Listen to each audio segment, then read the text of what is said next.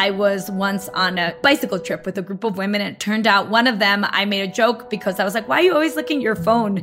We're here relaxing, whatever. And one of them was like, It's because I'm a abortion accompanier and I can never turn my phone off. That's how journalist Andalusia Knoll found out one of her friends was a volunteer accompanier in Mexico, guiding women through the process of getting an abortion when options are limited. So it's like we're there having fun, and she's actually responding to women that are getting abortions. It's through social networks that women find each other, those seeking the procedure and the women who counsel them through it, the accompaniment model. Abortions are mostly illegal in Mexico. So women have created their own networks to share information on how to get one, with or without a doctor. Now, as Mexico's Supreme Court prepares to hear three cases involving abortion rights, some activists say they'd rather focus their fight on the local level. I'm Malika Bilal, and this is The Take.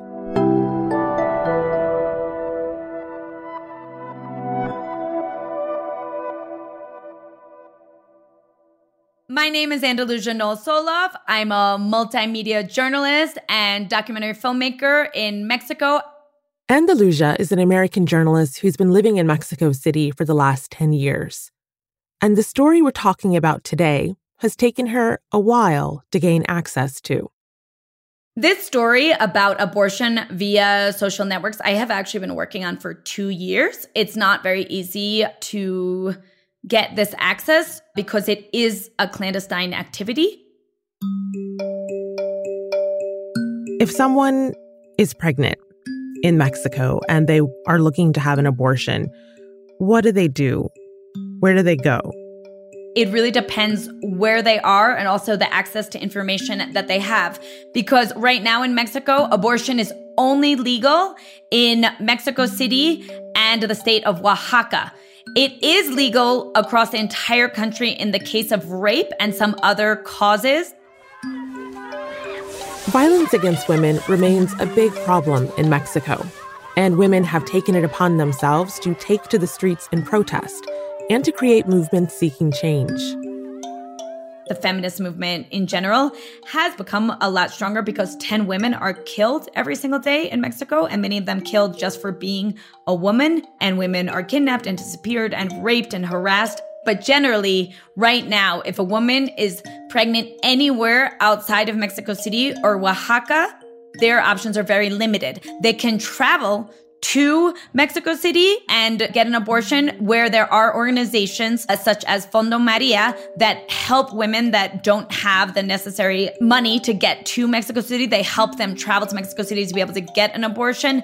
And increasingly popular is kind of accompaniment via social networks and WhatsApp, helping women realize abortions at home using an over the counter medicine called misoprostol that's normally used for ulcers and using this medicine to be able to abort at home within the first few weeks of uh, their pregnancy.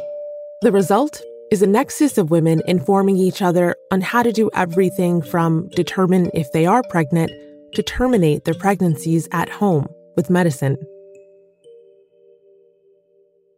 Are there numbers of who is getting an abortion, who's getting a clandestine abortion? What do we know about that? We know that since Mexico City legalized abortion in 2007, according to official figures, Close to 232,000 women have terminated their pregnancy. That both includes women from Mexico City, that includes women from other countries, and that also includes women from other states who traveled to Mexico City to uh, get abortions. About clandestine abortions, it's not so easy to get those statistics, but the organization that we spoke to, Morras Help Morras, which is Girls Help Girls, they say that on average, 10 women contact them every single day about abortion. That probably doesn't mean that 10 women uh, with their help are aborting every single day, but that does give you a number of a small organization that's on the internet with very little resources and how many women are actually contacting them. But not all women have access to help online. Many women in rural parts of Mexico don't even have access to routine health services.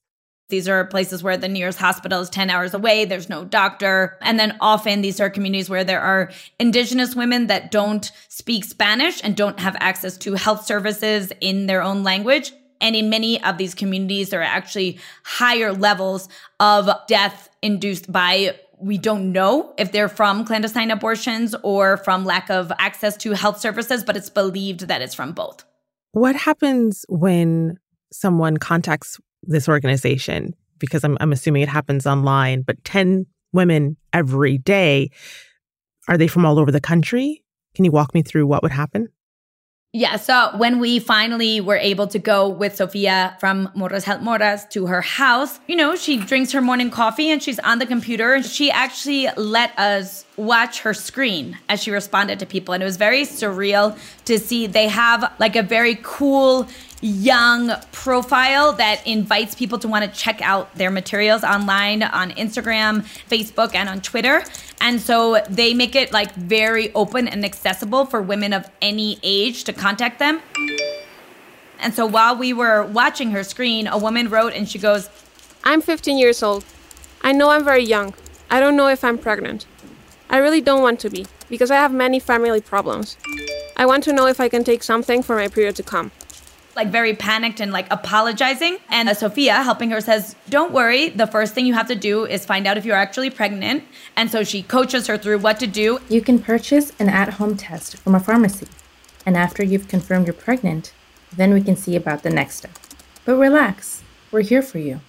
And then she says, if you are pregnant, then you can contact us. And then we saw other cases where the people are pregnant and they go through the process of where you can get these pills, the misoprostol, the over the counter ulcer medicine. And she's very clear in saying, I'm not a doctor. I'm not a gynecologist. I am this person via Instagram giving you information, which is just very surreal, but that they have all the information that was like recommended by doctors. It seems like there must be a calculation that these organizations have to make between wanting to give access to information to people who are desperately seeking it and also wanting to make sure that those seeking it know they're not doctors and needing to ensure that everything is done safely and if there is an emergency that those asking for help are able to seek emergency care. Did you all talk about how they weigh those two things out?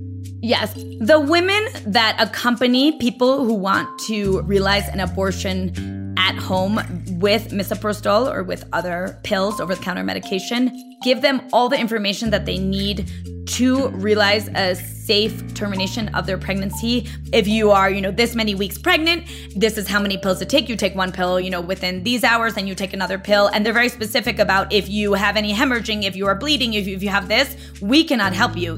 That is when you need to go to a hospital. What they do help them also say is do not say at the hospital that you took those pills. Just say that it's a spontaneous abortion because there's no way for them to know that you took those pills and that in Mexico it is illegal to abort. So there are cases of women across the country that are in prison for illegally terminating their pregnancy. Sofia told us that people think because it's clandestine and it's via WhatsApp, it's like very unsafe.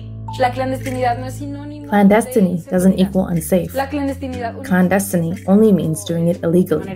And therefore, we go underground to be able to provide women with information that is scientific and objective. Eh, científica y objetiva. Now, it's important that women can have access to safe abortions because it is their right and this information is public and everyone should have access to it, whether they want to abort or not. No? They're doing everything they can to not put uh, women's lives at risk and always recommending if they feel that their lives are at risk that they get the necessary medical care. Andalusia met several organizers working to help people gain access to information about abortion. But not all groups go about it the same way. Ironically, with this story, the two women that we interviewed are both named Sofia. One is Sofia with Morras Help Morras, and one is Sofia Garduño, who works with the organization Fondo Maria. Fondo Maria is a bit more established organization that is an NGO. And Sofia Garduño spoke to us about these difficulties for women getting abortions during the COVID pandemic and also the difficulty for them to get information. From the 13 sexual and reproductive health clinics that offer legal interruption of abortions in Mexico City, right now, only five are open. There's a lot of misinformation about which services are being provided regularly and which are not. So Fondo Maria focuses much more on helping women get access to the information. They're not as much focused on this accompanied process when they actually are doing the uh, misoprostol process, but they uh, want to make sure that women know that there are still abortion clinics open in Mexico City and with pressure from organizations and working with the Mexico City government made sure that these clinics stayed open Andalusia also told us that the pandemic has made it harder for women to find information even by traditional methods, like making a phone call. Another reason why the services provided by these online activists have become even more useful for some. In Mexico, it's very common that uh, numerous members of a family live together. So, therefore, the girl that wants to get an abortion might be making that call next to her grandfather, her mother, and that's very difficult. So, that's where the social networks come in, both with Fondo Maria and also with Morras Help Morras, that it's important for women to be able to type it out, to text and to look for information without having to speak it out because they might not want anyone in their family to know that they are getting an abortion. The abortion accompaniers provide more than logistical help. They put Andalusia in touch with women who've been through the experience and who say the accompaniers also provided emotional and psychological support. We're keeping their names private Here's one woman who sent us a message from Aguas Calientes. I had an abortion in December of 2020, and I was supported by the collective Morras Help Morras. I saw on their social media that they offer information about how to perform an abortion safely, and I also contacted them because I needed emotional support. They were there for me to guarantee the process was safe. This woman is in Mexico City, where abortion is legal. She chose to do it at home for her comfort and the support of her boyfriend. They first added me into a group chat with different abortion accompaniers. There were psychologists and people with lots of experience. One of the psychologists hit me up privately and told me she was available if I needed to talk to someone. On the day of my abortion, they monitored me from the moment we agreed I was going to start the medication and support throughout the day. After my abortion, days later, they sent me an invite for a chat group with other women who also had aborted. They were women from different states, and I'm in a region where it's legal to have an abortion. But it was striking to see how women in other states are afraid for both the process of abortion and the fear to be incarcerated because of it. We wondered what the legal consequences might be for an abortion accompanier so I asked Andalusia about it. Sophia from Morras Help Morras, when I asked her how she does this every single day and is she worried, she actually said she's not worried by, about what could happen legally from the government, but she is very worried about the fundamentalists and that they could hack her phone, that they could attack her, that they could publish her information. She believes that they are the greatest risk to her health. And I think it's mm-hmm. important that to know that they do take a great security risk where we interviewed both Sophias. It couldn't be known where we were interviewing them. We can never publish in the video show where they work from and that they do have to take security risk so that other people do, do would not come and attack them. So, where is the federal government in all of this? Because it seems like women are coming up with their own solutions because there is no federal government action on the topic. So are, are people organizing at the local level? So last year, abortion was finally legalized the end of the year in Argentina.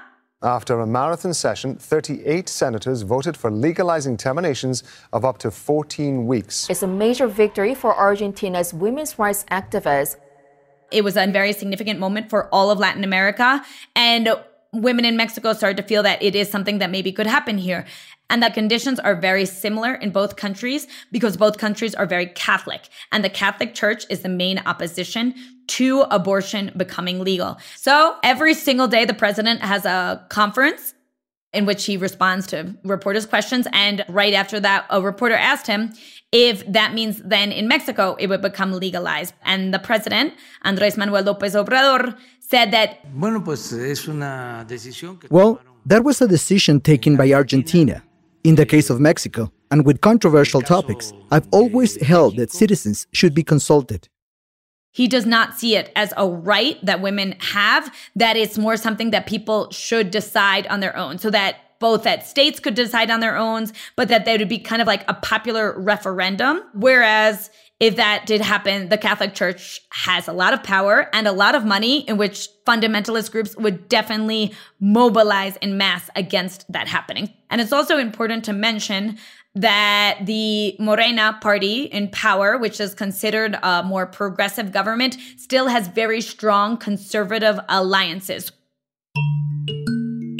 so, women, what they have been doing is organizing on a more local level. In 2019, activists in Oaxaca successfully got abortion to be decriminalized. And so now it's the only other state in addition to Mexico City. But Andalusia says not all local efforts have been successful. There have been numerous votes in the state of Veracruz, it was turned down. In the state of Hidalgo, it was turned down. And right now, activists in Puebla, which is very close to Mexico City, actually, where people can go from Puebla to Mexico City to get an abortion, but they have been fighting really hard for abortion to be legalized. They took over the Congress of Puebla in occupation that they had for over a month last year with feminist activists occupying the building in favor of uh, legalizing. And right now, it is being discussed in the Congress in Puebla, and there will be a vote. What's not clear is if the vote will be in favor of abortion becoming legalized because Puebla is a state where religion has a lot of power and is very conservative. So I want to talk about the Supreme Court and their role in all of this. Last year, the Supreme Court rejected a case that could have decriminalized abortion in the first 12 weeks of pregnancy. Now, in doing the reporting on this, our producer, Ney Alvarez, found out that the Supreme Court is currently scheduled to discuss three cases promoted by the National Human Rights Commission and the Office of the Attorney General. And two of them are related to that decriminalization of abortion. Another is related to certain parts of the health law. So there is another possibility for this to happen and potentially pass. What are your thoughts about that? Do you think that's a possibility? It's very interesting that the Supreme Court is set to discuss abortion, but there's very little information about these cases, but it is published that they will be analyzing two cases from Coahuila and Sinaloa, two states that are up north. The case where to challenge a law that says that life starts at conception. And that is the law that is criminalizes abortion. So if they are able to challenge the law saying that life does not start at conception, then it would be possible to decriminalize or legalize abortion. The Supreme Court discussion was scheduled to take place in mid May. But after our interview, activists told Andalusia that the court might push the discussion of the cases for later in June likely after the country's legislative election. So you're from the United States, but you have been living and working in Mexico covering gender issues for the past decade. How do you see this fight ending? Based on the people that you've talked to, are the majority of Mexicans ready for abortion to be legal? I do still think it's a long way away. One, that it will be legal on a national level, but I do think that state by state, there are more advances and there's more uh, strength in the movement of women. And really, over the past few years, we've seen that just women fed up with this and a very militant movement that takes to the streets, and that the government has had to respond because of the militancy of the movement. And I think that the government is realizing that it, they are a political force. So it's still, there's a lot of taboos against abortion. And so I think both socially and politically, we are still far from it becoming legalized on a grand scale, but that doesn't mean that there will not be advances little by little in Mexico. And that's The Take. This episode was produced by Ney Alvarez with Dina Kesbeh, Priyanka Tilve, Alexandra Locke, Amy Walters, Negin Owliaei, and me, Malika Bilal. Alex Roldan was the sound designer. Tom Fenton is our story editor, and Stacey Samuel is the Take's executive producer. Special thanks to Raji Ramanathan and Juliet Rushlow. We'll be back on Wednesday.